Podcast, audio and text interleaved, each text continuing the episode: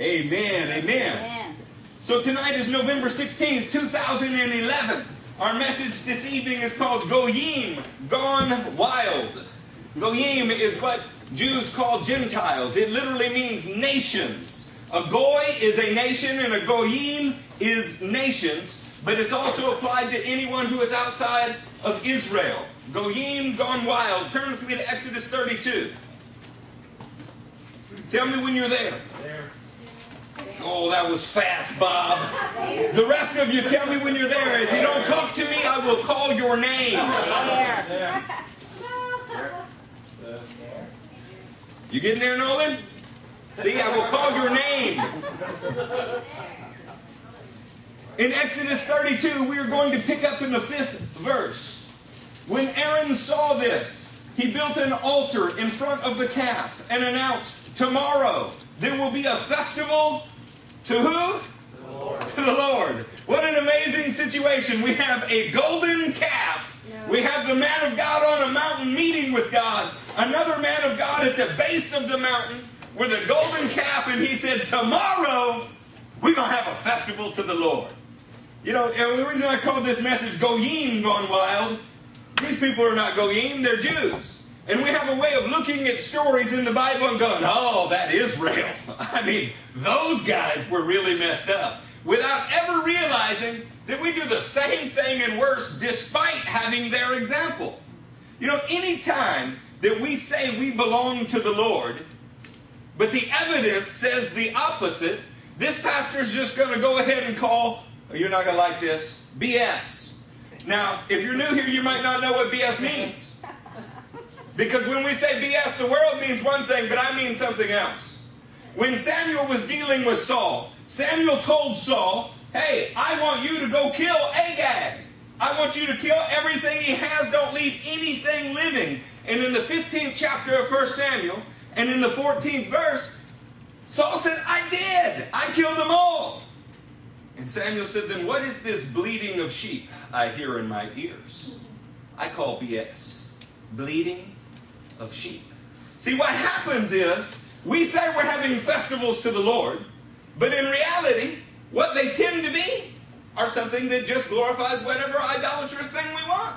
In high school, we had fellowship of Christian athlete meetings. Y'all know, have y'all seen those? Yeah. Well, maybe yours were better than mine, but there were no Christians in our meeting. So it would be hard to have Fellowship of Christian Athletes meetings with no Christians. Instead, we had to rename it Fellowship of Carnal Athletes. That was more accurate. See, we could get together and eat pizza with the best of them. We could get together and have a scripture as a banner over us that was not applicable in any way to our own lives. You feel me yet? See, the church world has learned to say all of the right things and do none of them. In Matthew 21, do you remember that we have two kinds of sons? We have one son who father says, Go work in the vineyard, and the son says, No, but later does go. We have a second son who says, I will, Daddy, I'll go, but he never does. And Jesus asks the question, Which one of these sons do you think did his father's will? Well, everybody got the right answer the first one. Friends, we are not the first son too often. First off, we all agree with our mouths. We lay claim to heaven. We say, hey, we are God's people. But then we don't do what He tells us to do. Let's just take the Great Commission, for example. It's a rare thing when we have someone that can give a testimony that says, my entire family is dedicated to taking the gospel to the rest of the world. That's a rare thing. We have special missions offerings as if a mission offering is a special event. The reality is, it's the normal Christian life. Yeah. The first son said he wouldn't do it, but then his deeds showed that he did. I would submit to you that what was happening in ancient Israel may have been in front of a golden calf, and ours might be in front of a golden glowing TV set. Ours might be in front of any other form of entertainment and distraction. We say that everything we have belongs to the Lord and we use none of it in His service. How does that work? I don't think it works well. Which takes us to Exodus 32, verse 25. This was the situation. People who were saying something was for the Lord, but it was not. Here comes the 25th verse. Moshe, Moses, saw that the people were running wild and that Aaron had let them get out of control. So become a laughing stock to their enemies. What an interesting phrase. The Bible says they were running wild. In Hebrew, this word is para. Para means, in our vernacular, letting it all hang out. Right? You ever met somebody prim and proper? I mean, it's a big thing for them to undo their top button. Like you knew it was business time when the un, when the button came off up there, right? To loosen that tie and uh oh, we're about to see an athletic event happen. King James says they were naked. They weren't naked, friends. King James, among many other things he did not get right, or his translators didn't, they weren't running around naked. They were running around without restraint of any kind. So that what was deposited in their heart was starting to manifest in every way. You want to see this scenario? It might not be a Goyim Gone Wild video, it might be a Mardi Gras video. It might be a football video. It might be all kind of things. Anywhere you get people together in sufficient numbers so that they feel anonymous, strange things happen. And when you get people in such small numbers that they feel isolated, like nobody can get to me, like a car on the highway, oh, you'll see an 80 year old woman give you a one finger salute. Yeah, because whatever a person has put inside of their heart, God will put you in the situation where it comes out. And these people are now in a situation where the Bible says they're running wild. They're out of control. Hmm? What a crazy situation. And what did that make them to their enemy? A laughing stock. A laughing stock. Has this only happened to Israel? I was at a Promise Keepers meeting in, in 1993. There were 50,000 Christians. Doesn't that sound good? Now, 50,000 Christian men. Men say, yeah. Yeah. Come on now. 50,000 Christian men. Yeah. Yeah. Guy stands at the microphone and he says, I want to let y'all know there has been a storm with tornadoes possibly in it and a warning because it's headed this way. Let's pray and God will turn the storm away. So far, so good, right? The problem is before he finished praying, had not said amen yet, one of the towers fell and he yelled, Everybody run! That's not a joke. That happened in Denton, Texas in 93 or 94. I looked up and there are only two stupid people still in the stadium, and it was Matthew and I, and that's because when everybody else left, when everybody else left, the football field that was there and covered with tarps was a lot like a big slip and slide. I couldn't figure out where the danger was. One of the two towers had already fallen. Everybody run.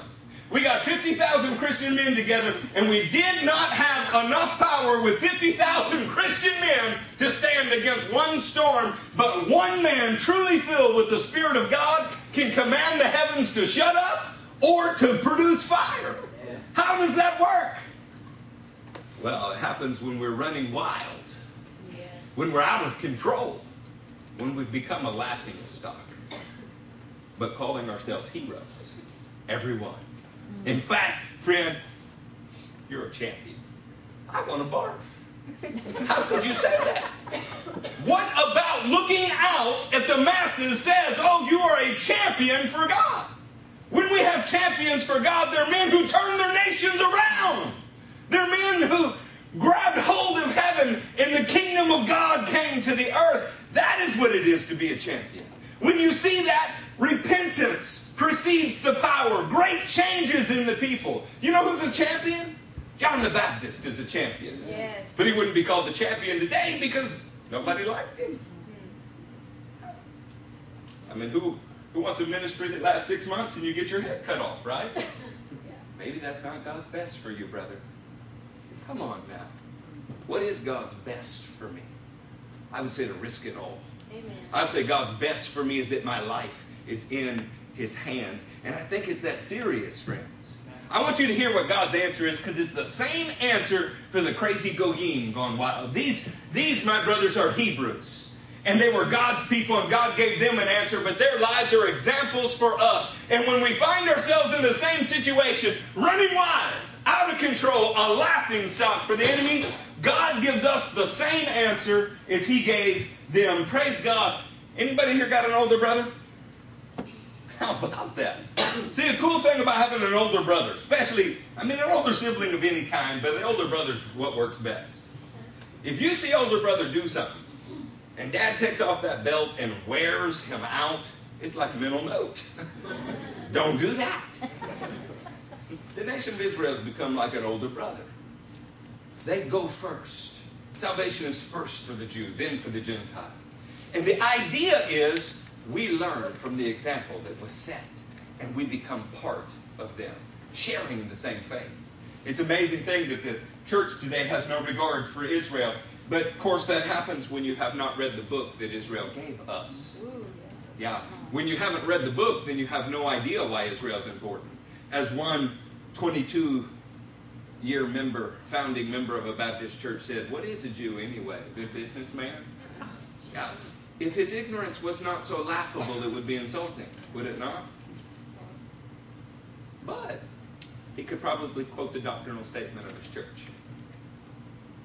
Maybe even the Roman road to salvation, but he has not read or comprehended the word. Would y'all like to know the answer for running wild? The Lord asks a question. He walks out where people are running wild, they're out of control. The enemy is laughing at them, and he asks one question Who is for the Lord? Do you hear that? Verse 26 So he stood at the entrance to the camp and said, Who or whoever is for the Lord? Before we move on from that statement, this is a great question. When everybody who claims to God's people is each one doing whatever seems best in his eyes. Say, well, hey brother, what do y'all do? Well, in my church we do this. So y'all do that? In our denomination we don't have to do any of that. Oh, I want to go be there. And you get to drink too? Are you kidding? Right? We shop for denominations like we shop for food. We shop for an interpretation that seems best to us as if Scripture was a matter of personal interpretation instead of a matter of truth. When we're in a situation where you can't tell who God's people are because they're out of control, when we're in a situation where the enemy is literally laughing at those who are called to be princes with God, some man of God has to stand up and say, Who belongs to the Lord here? This puts people in a situation where they get to make a choice. Now, it's an interesting one because with the Lord, there's no such thing as simply saying you belong to Him. Because faith without deeds, James said, is dead. It's useless. We have a nation full of talkers. We need a nation full of doers. So the first thing that happens is we say, Who is for the Lord? And then listen to what He says first. If you're running wild, He says, Who is for the Lord? Come to me. I want to tell you that the cure for running wild is to get closer to Jesus. He will correct you. He will take you and say, I'm going to rein you in.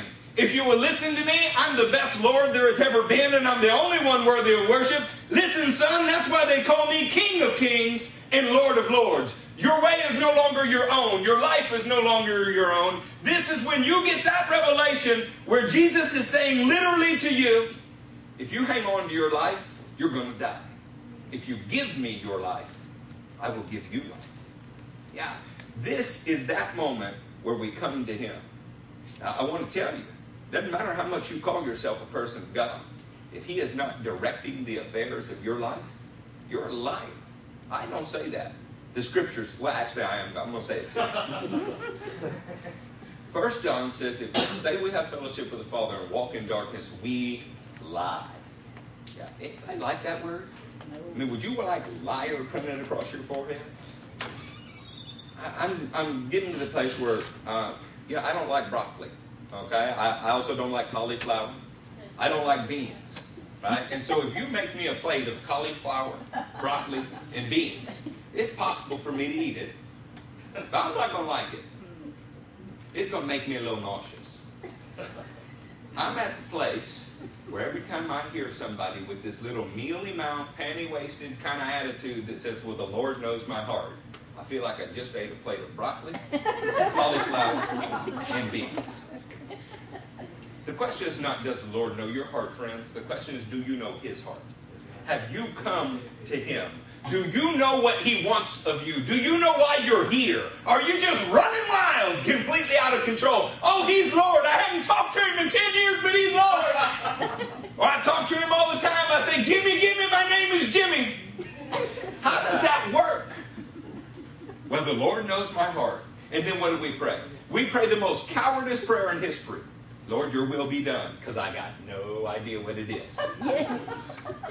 How is that a relationship? The Lord knows me, I don't know him. The Lord, you do your will because I don't know what it is. That is not Christianity. And you can find it in almost any pulpit in America. That is not Christianity. The cure for running wild, number one, is coming to Him. This is the beginning of finding out who belongs to Jesus. And you cannot claim that you are in Jesus if you don't look anything like Him, act anything like Him, walk anything like Him. You can all say you're Christians, and I'm going to go, we'll see. So, well, you know, you don't understand, Eric. When I was eight, when I was two, I used to fill my diapers. That impress you? Does that have a great deal of bearing on what I'm doing today? Think about that. Well, how do you know you're saved? Because when I was eight, I walked an aisle, I got baptized. I have lived like the devil himself since then, but I know I'm saved. Yeah, it's, it's like arguing with a drunk person. You don't know when you're drunk, and you don't seem to know when you're deceived. If you look around your life, and it's tohu vavohu, wild and waste. It's para. It's letting it all hang out everywhere. You are more expressive on Facebook than you are in any personal relationship. If your life is running wild and out of control, the Lord says, first off, come to me. That answer's been the same from the beginning. What did he tell the disciples? Come, follow me. They didn't sit and debate it. They didn't sit around and get second chances. They either followed him or did not follow him. And we know about the ones who did. You know who you don't know about? How many boats did he stop at before Peter and John's? How many tax collectors' booths did he stop at before Matthew's? I have no idea, but I know the ones that answered the call. I don't know how many people in this nation say they're Christians, but I know on that day, the only ones that will be with him are the ones that answered the call. See, it doesn't matter. Masses follow Jesus. Masses turned away from Jesus. It was just 120 in an upper room after the resurrection. But he fed 6,000 at a time because we have festivals to the Lord that are really for ourselves. Mm. Yeah, come on now. That's right. If that's not preaching, you're not listening. So lie to me. Tell me that's preaching. Come on. Out of control. The cure for running wild is coming to him. Listen to the cure for out of control. And all the Levites rallied to him. Then he said to them, This is what the Lord, the God of Israel, says Each man strap a sword to his side. If your life is running wild, the Lord says, Come to me. If your life is out of control, he says, Hey, boy, put your sword on. You're here for a purpose. Your sword is in your hands right now, friends, unless, of course, you have an electronic version and you need to get rid of that and get a Bible. Do you hear me? Get a Bible. If you can't afford one, I will buy it for you. Come see me tonight. Get a Bible. This way you can have a relationship with it. You can begin to see where things are on the page. Your notes from the trials in your life where God came through for you should be in it. You should love it and have a relationship with it because it is the Word of God. You'll never convince me you're doing that on an electronic version. Your life is out of control. He says, Come here. Strap my word to you. It is a weapon. It will cut off everything from you that should not be there. It will separate your thought from the motives behind your thought. It will separate your soul from your spirit. Strap my word to you. You show me people are out of control, I will show you people that don't know the word, but they say the same ridiculous thing that they say about their own hearts. Oh, yeah, I mean, I know what's in the Word of God. Really? You like to quote to me 2 Samuel 10 9? I did that the other night. A couple of people went and looked it up and were shocked at what they found in it. Like, tell me what's in Ezekiel 23? Hmm? I guarantee you hadn't read Song of Songs because if you had, you'd ask me. I'm your pastor. You'd ask me. You'd be curious. You'd want to know. You understand what I'm telling you? What I'm trying to say is that we have a way of saying we belong to the Lord, but we're not near Him. We have a way of saying, oh, I know what the Word says, because you've heard bits and pieces of it all of your life but you have never engaged the text all the way through in a meaningful way in a short period of time, absorbing it.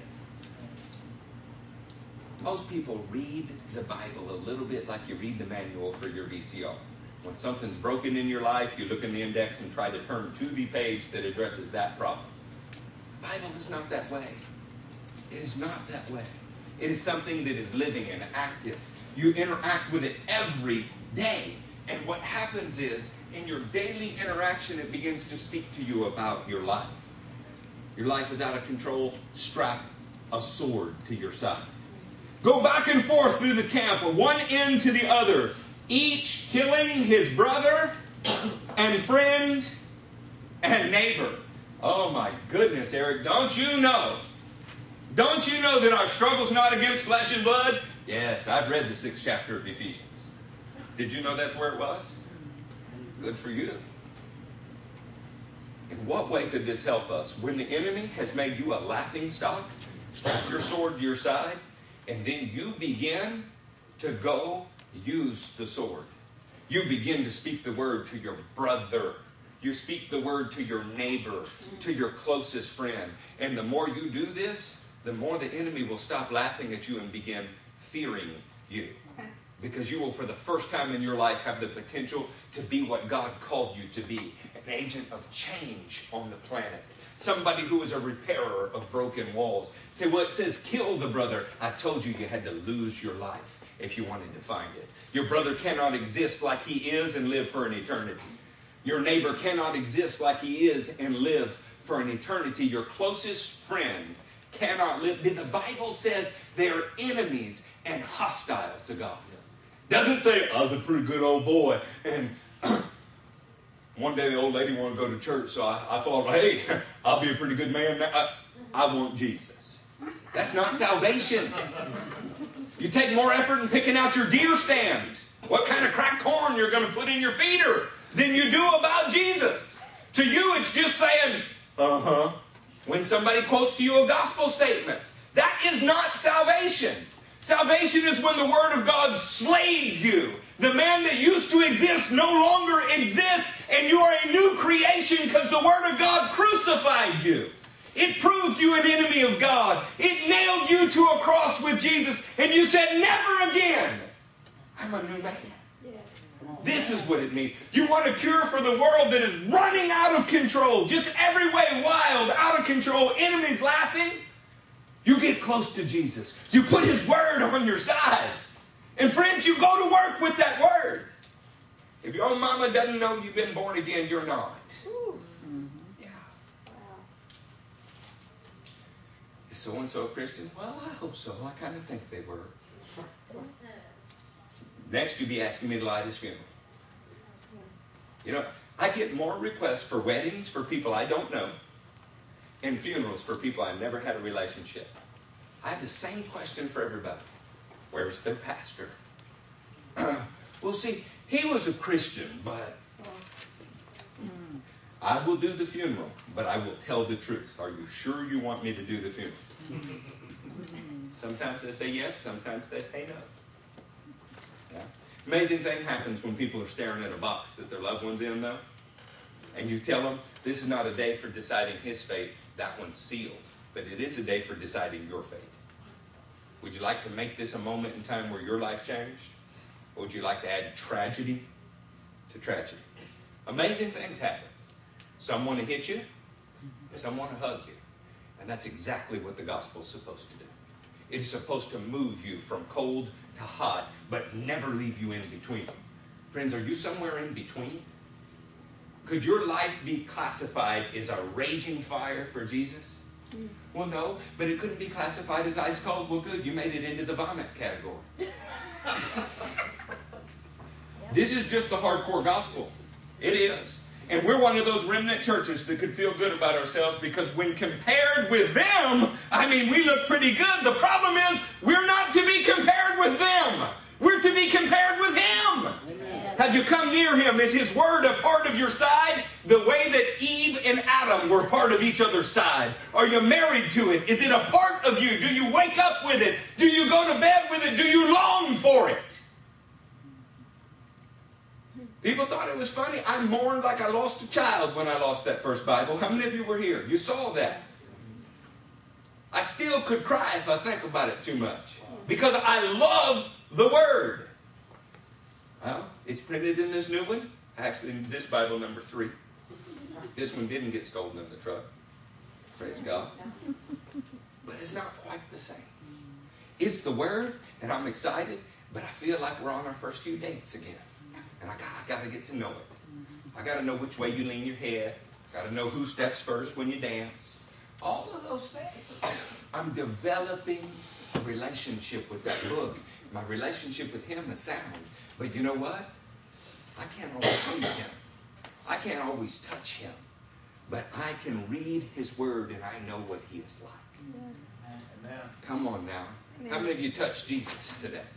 Where you're supposed to be holding the constitution of Jesus in your laps. It's not out of your reach so that you have to go into heaven and get it. It's not down in the depths so that you can say, How can I get it? He put it near you. What are you doing with it? Is it strapped to your side? Are you running out of control? Come on now. This will change your life.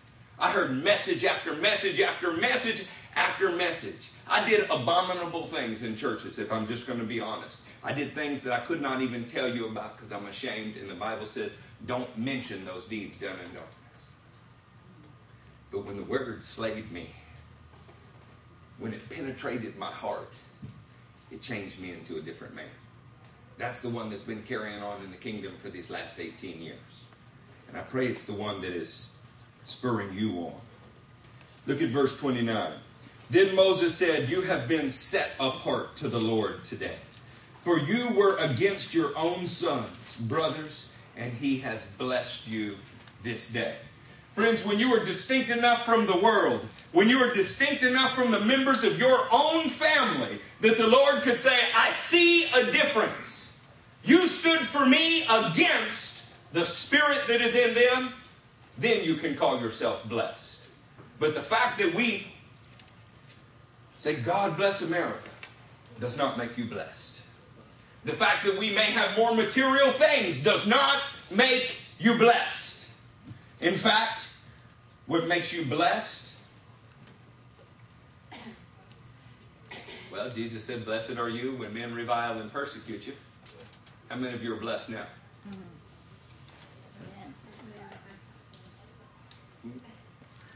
See, We've been throwing our own party and calling it the Lord's. And I'm saying it's time for the Goyim to stop going wild. We've been running out of his control, but claiming that he's our Lord. And I'm saying it's time to strap his word to your side. Our enemies have been laughing at us. And I'm saying, pick up your sword. Well, I don't know what to do with it. Go to your friend. Go to your neighbor. Go to your closest relatives. Start with the members of your own household. And let's spread it from there. Are y'all done or would y'all like some more? More. Are you sure? Because you don't know what I have to give. If all you got was what you just heard, would that be good? All right, so what you're going to get is better. Yeah. Right? All right. Well, I mean, I just wanted to make sure that if I'm going to spend time preaching, that you want it. Is that fair enough? Okay. Let's do this then. Turn to number 16.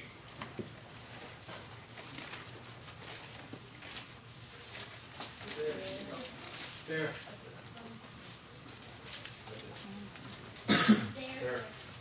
There. There. It's an interesting thing. Numbers is the book of Bamidbar. It's while in the desert. The people of God in the desert, well, we're supposed to be following his encampment every day. Our life is supposed to be entirely dependent on how closely we follow him.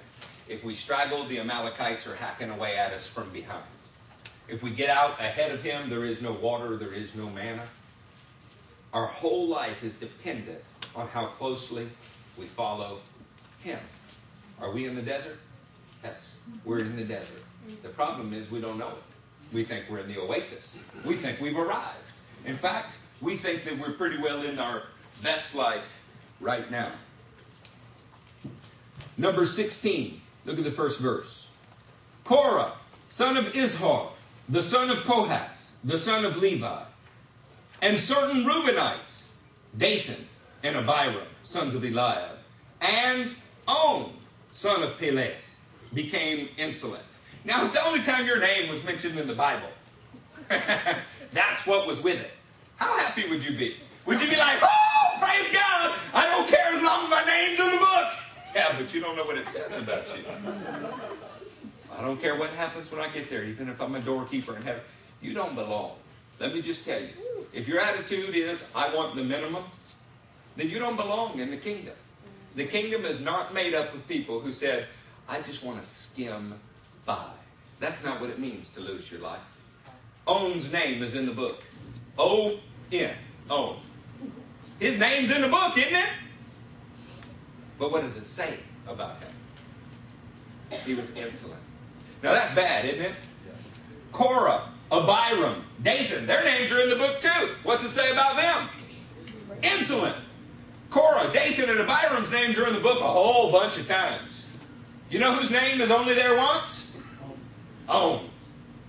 That's an interesting thing. Let's skim down just a bit. What does this say in verse 5? Then he said to Korah and all his followers, In the morning, Yahweh, the Lord, will show who belongs to him and who is holy. Sounds like there's going to be a showdown tomorrow.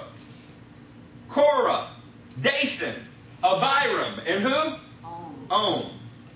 We don't have time to teach it tonight, and I don't think we need to. But that's four men, is it not? Yeah. Korah, Dathan, Abiram, and On. I'd like to tell you that the next day, Korah, Dathan, and Abiram showed up, and their followers showed up, hmm. and the earth opened its mouth and swallowed them. And they went alive into hell. You know why? The Lord said, I'm going to show everybody who belongs to me. You know who was not listed with them? On. I'm suggesting that On became insolent. That On fell right in with those other three characters. That he said, That's right! Who is this Moses? I mean, hadn't God spoken to us too after all? I mean, there's lots of Levites. I'm suggesting that he was a catalyst in the rebellion, just like they were. But when Moses said, Tomorrow let's meet because I'm going to show you who's the Lord, On said, I'm sorry, Lord. I'm going to turn around now. So he didn't get swallowed alive. You know who else didn't? Y'all turn to Psalm 46.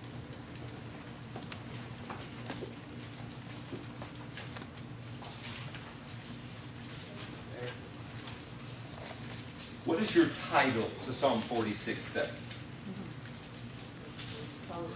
Say it loud, Brandon. The sons of Korah. The sons of who? Korah. Korah. God is our refuge and strength and ever present help in trouble. Therefore, we will not fear, though. What's that phrase say? We will not fear, though the earth open up its mouth and swallow dead. Because they learned the value of what it was to come near to God, to strap His word to their side, Amen. to not be out of control, but instead to be separated for the Lord. So even if dad was going to hell, you know what the sons of Korah said? I ain't going with him. We need to make like on and get out of here. On read the writing on the wall and said, I don't want to go to hell. Unfortunately, many others were deceived enough to say, We're following, we're doing right. It's a festival to the Lord, you know? Hmm. While the earth was eating them. Do you think that preaches today? How many people need to make like on? Hmm. Hmm? How many people need to turn around and say, I was insolent, but I'm not going to be anymore. Friends, you might even say you need to get on with your life.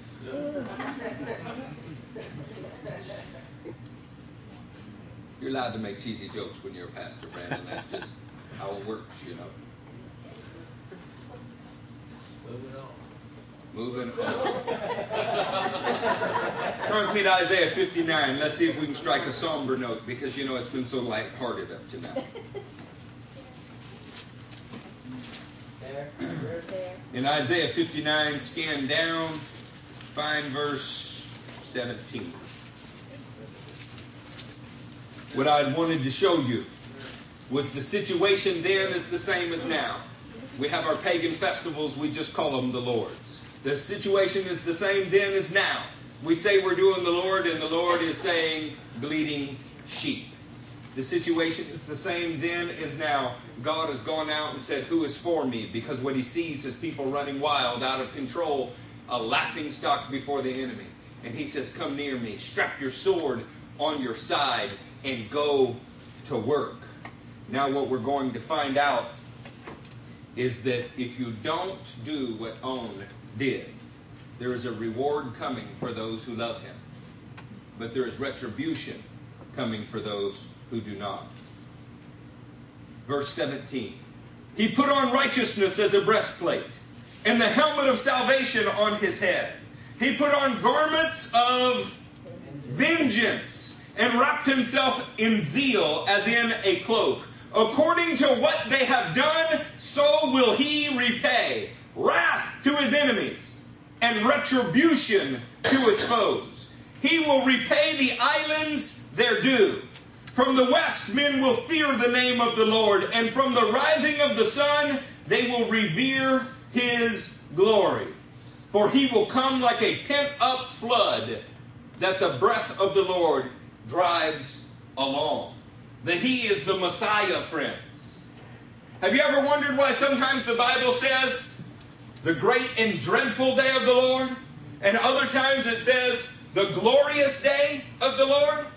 When he comes, there will be a reward for those who separated themselves, those who had his word on their side and used it. There will be retribution for those who simply were running wild, out of control, a laughing stock to the enemy. There will be a separation of sheep and goats. And the living God will not spare those who looked like his children but did not act like him. He will not spare them. Oh, I've always been a pretty good old boy. The Bible says you are an enemy of God if you are not sold out for Him. The devilish idea that you can belong to Him and not be sold out for Him is crazy. Found nowhere in the Bible. You show me the scripture that says I can be half hearted, I can be lukewarm, I can be a nominal Christian, I can be a membership only Christian and be saved, and I will kiss the soles of your feet in front of the whole church. But I can tell you two things are not going to happen. You are not going to be able to show me that, and I am not going to kiss your feet. you know why? I've read that word. I know it's not there. That's right.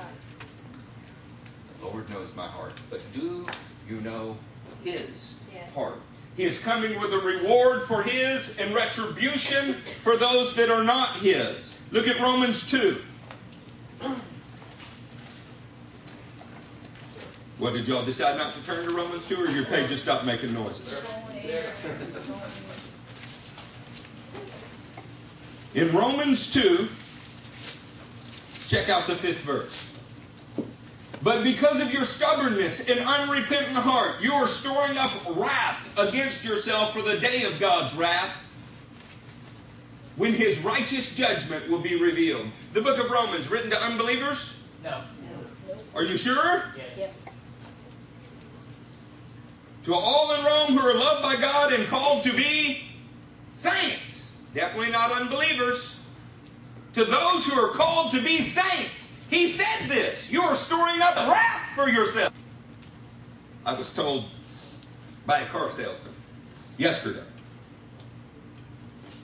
that he had grown up in the church and there was just entirely too much preaching on sin and hell. Thank the caution to say that. Do I have to tell you where he goes to church now? Mm-hmm.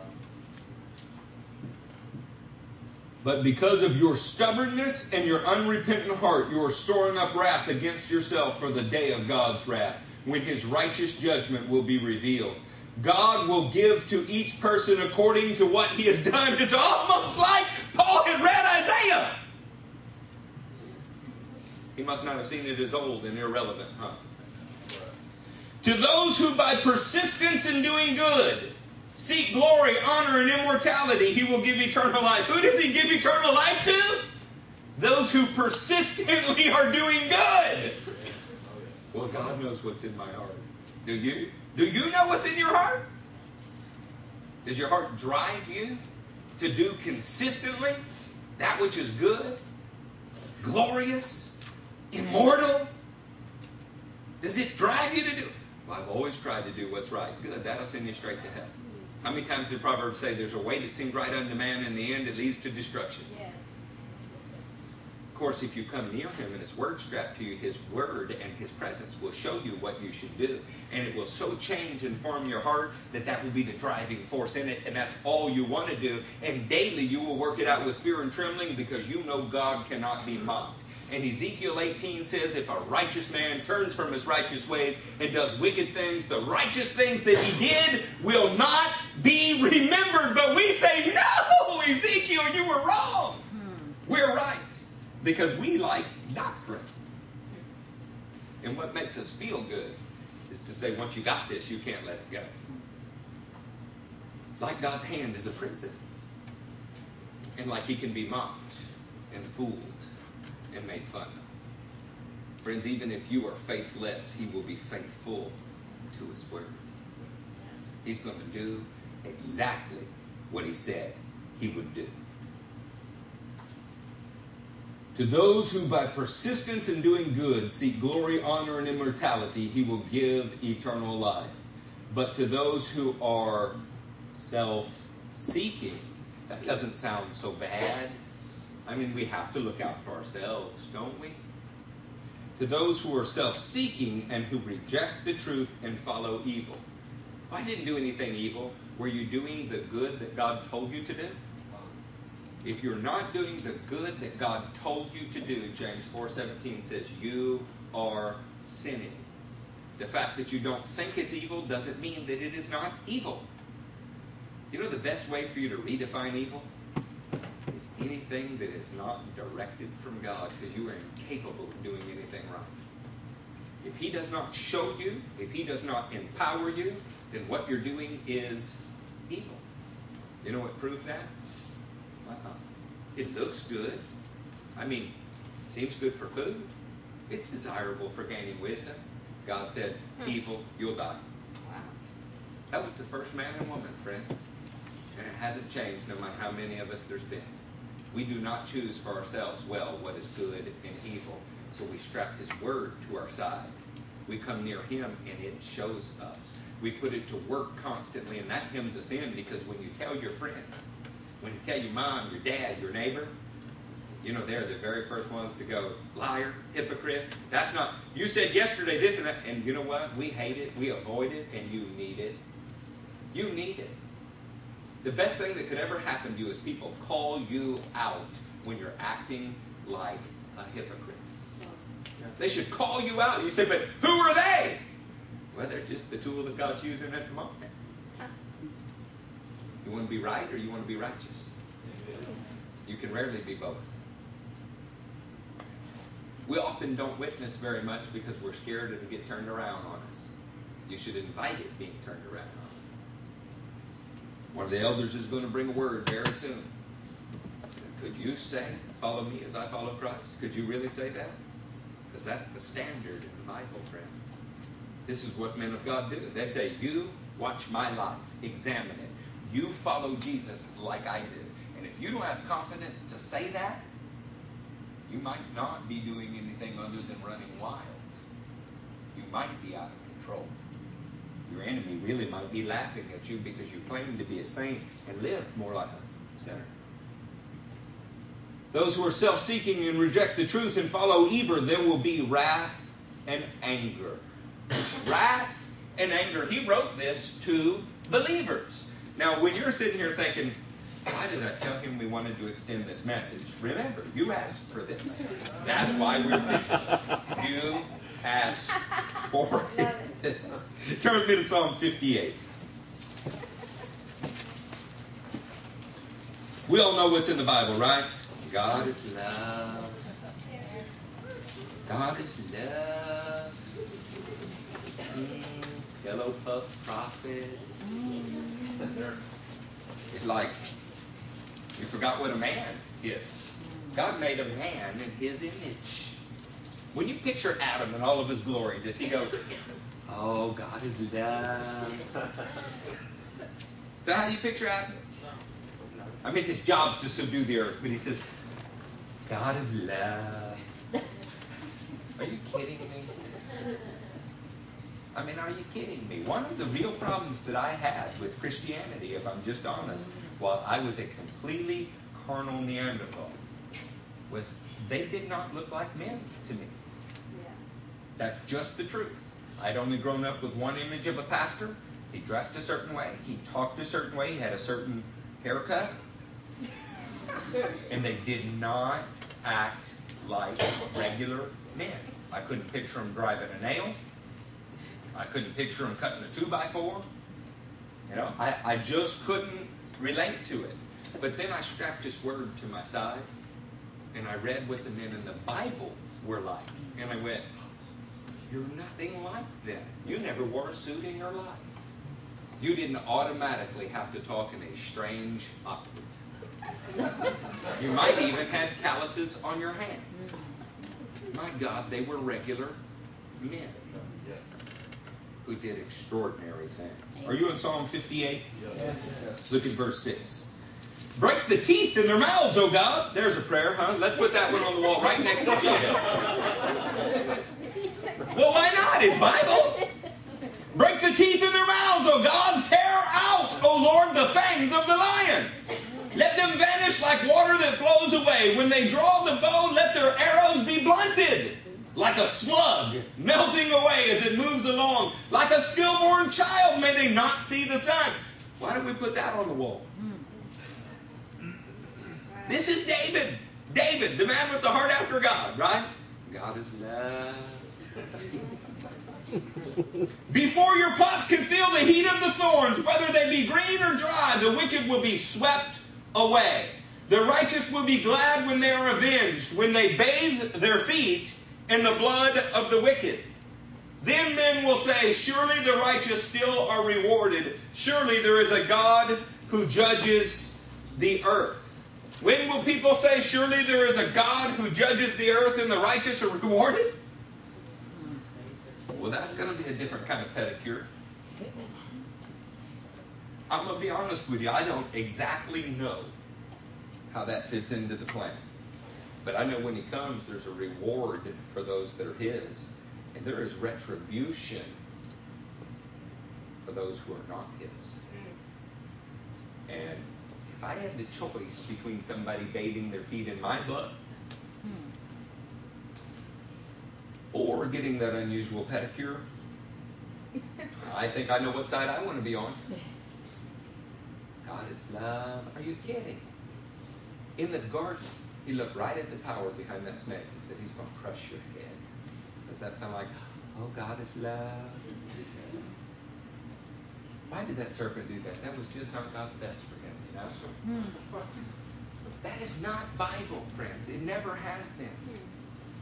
Jesus offended everybody because the Word of God will separate. Because the people of God were called to be separated. Somehow or another, we've got the idea that we're supposed to get along with everybody. Everybody's supposed to love us. The Bible says, Woe to you when all men think well of you. Mm-hmm. If you're not the most controversial member in your family, I'm worried. I'm worried. Because that means whoever the alcoholic is in your family is outshining you, but for the wrong team. Some people in my family are drawn to me, right? Like, You'll see, Thanksgiving or wherever it is, I can't get away from them. And that's a good thing. They know there's something there they want. Others would never come within a hundred feet of me. That is a good thing, friends. You know, the Levites had to go out and kill their own families because they valued the Lord's word worth more than anything else. And God made them the Levites because of it. And you're a nation of priests, everyone. Do you feel the same way about your families? Jesus said if you don't hate your mother and uh, father and, and siblings, I'm sorry, I'm not quoting that quite right, members of your own family, you're not worthy of him. So, well, Lord, do you want me to hate them? This was because the Jewish teaching in the day is your love for your rabbis should make your love for your parents look like hate because your parents brought you into this world, but your rabbi will show you how to get into the next. And Jesus knew that.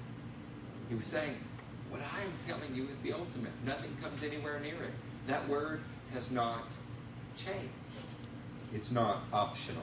Turn with me to Psalm 149. We'll get close to wrapping this up now. Thank you for not applauding that statement. There. Have I bored you though? No. Yeah.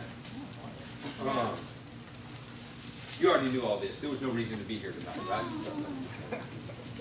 I mean, all of you were laying in bed last night going, let me think of a biblical prayer. Oh, yes. Break the teeth out of their mouths. Pull the fangs of those lions. Let me bathe my feet in their blood. That's what you were thinking? I didn't even read you crush their hairy crowns and all those things. He said. That's what you were. Uh, last night, when you just couldn't sleep, nodding off in the wee hours of the night, you thought, oh, he was only mentioned once in the Bible. Why was that? Probably not, huh? See, my job is to provoke you. is to stomp on you. is to push you. is to shake you. It is to rattle you in the hopes that you will do something different tomorrow than you did today. You say, well, Eric, I don't know. I'm doing all right now. Well, if you haven't attained the whole measure of Christ, then I'm not through with you, and neither is He yet. So man up. There is no place to coast. Amen. You will never get to a place in your relationship with me, and this is because you never get into a place in your relationship with Him where I say, we're okay, we're just going to leave it alone. I would serve absolutely no purpose in that kind of world. The kingdom says the apostles, prophets, teachers, pastors, and evangelists are here to prepare you for works of service until we have all, everyone, reached the full measure. That means you're not okay. So when you come and say, hey man, I kind of felt like you were talking to me, yes, I am talking to you. Hear me. I'm talking to you, Larissa. I'm talking to you, Brandon. I'm talking to you, Darren. I'm talking to you, Patricia. I am speaking personally about you. Is that clear enough? Oh, yeah. Because every one of us should be a little bit rattled with this kind of word. And it ought to make you reach, go, sword's not as close to my side as I thought it was. Amen. It ought to make you go, wait, wait, where is Jesus? Oh, yeah, I'm sorry, Lord. Hold on, watch. Yeah, right where you called me to be. It ought to make you think about who today you could go, before tomorrow's over, I will speak to this person about the gospel. I'm going to hem myself in. You know, it's easiest when you first meet people. I like to walk up and say, hey, man, I am in love with Jesus. How about you? At least right away, we both know where each other stand. Mm-hmm. Y'all in Psalm 149? Yes. Praise the Lord. Sing to the Lord a new song. His praise in the assembly of the saints. Let Israel rejoice in their Maker. Let the people of Zion be glad in their King. Let them praise his name with dancing and make music to him with the tambourine and harp. For the Lord takes delight in his people. He crowns the humble with salvation. And if we stop there, everybody go, oh yeah, man, that's good. Of course. This is what we hear. This is what's preached. This is, that's it. Let the saints rejoice in this honor and sing for joy on their beds. May the praise of God be in their mouths and a double edged sword in their hands to inflict vengeance on the nations and punishment on the peoples, to bind their kings with fetters, their nobles with shackles of iron, to carry out the sentence written against them. This is the glory of all his saints. Mm-hmm. I'm not sure where that fits in your theology, but the Lord is returning. And when he does, there's a reward for those who belong to him. There's retribution for those who don't. Are you his body? So when Romans 16:20 says, Satan will soon be crushed under your feet. The God of peace will soon crush Satan under your feet. That's because you're his body. Well, if he's going to go out and subdue the nations, how do you think he does it? If there's a sentence written against them, how do you think he carries it out? I'm not going to teach end times tonight. It's just not worth doing. But let's just venture to say that maybe Psalm 149 is true. If you can't stand up to them now, you won't be worthy of standing up to them then. Isn't that a fair thought? It's the glory of the saints to be on God's team. There is no middle ground. There is cold, there is hot, and there is puke. Cold, hot. Yeah, you don't have to say the word, but I bet you heard it between your ears just then, didn't you? So two of the three options are wholly unacceptable. Yeah? Cold, hot. There's only one of those categories I want to be in. So I want my life to be on fire. Matthew, come up here. Y'all turn to 2 Timothy. Going to be in the fourth chapter. These will be our closing thoughts. We will end our worship service tonight in song. This does not mean close your Bible. Does not mean close your ears. Does not mean close your hearts. You know, we wouldn't have to circumcise ears if they weren't already closed.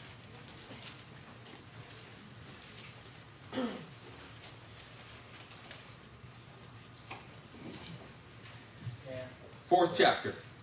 In the presence of God and of Christ Jesus, who will judge the living and the dead. And in view of his appearing and his kingdom, I give you this charge. There are three criteria by which Paul said to Timothy, I'm about to give you a charge. The first one was by the criteria of his presence, which is the judgment, friends. There's a day when the sky itself and earth, Revelation 20 speaks about it, will melt away in the presence of God, and all that will be left is you standing there. the second criteria was his appearing. There's a reward coming at his appearing for those that are his, there's retribution for those that aren't. Before Paul told Timothy this charge, in the last months of Paul's life, he said, I want you first to think about the judgment that's going to happen in his presence. I want you second to think about his returning and the reward or retribution that will occur. And the third thing he said is, and his kingdom. Revelation 11:15 speaks about his kingdom enveloping the whole world. Luke 22 told these kind of men that would sit on 12 thrones in the kingdom. That thing that we have hoped for, that goal, will soon be a reality. There will be kings enforcing the kingdom rule on the earth, having the power to stop rain or deliver rain, having the power to put down rebellion and force people who have weapons to make plowshares. It will be a literal, real kingdom. Will you be in it or out of it? Will you be cold, hot, or puke? Now, that's worth thinking about, isn't it? Because Paul told Timothy, I want you to think about that judgment. I want you to think about that reward. I want you to think about that reality. And then he gave him a charge.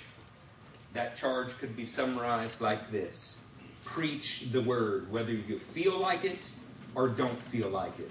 Correct and rebuke, encourage, keep your head, endure hardship, work like an evangelist, and don't stop till all of your duties are complete. I don't think Paul's word to Timothy would be any different than Paul's word to you tonight. I don't know where you've been with this, but I suspect that, like so many, there are parts of your life that are running wild. Feel like you've been just a little bit out of control, out of His control, maybe perfectly within your own. I think the enemy laughs because we've made ourselves liable to destruction. And there is only one solution drop what you're doing, lay it aside, run to the feet of Jesus. Strap his word to you like it were a pacemaker. And then put it to work like it was a weapon of war. This is the message to God's people.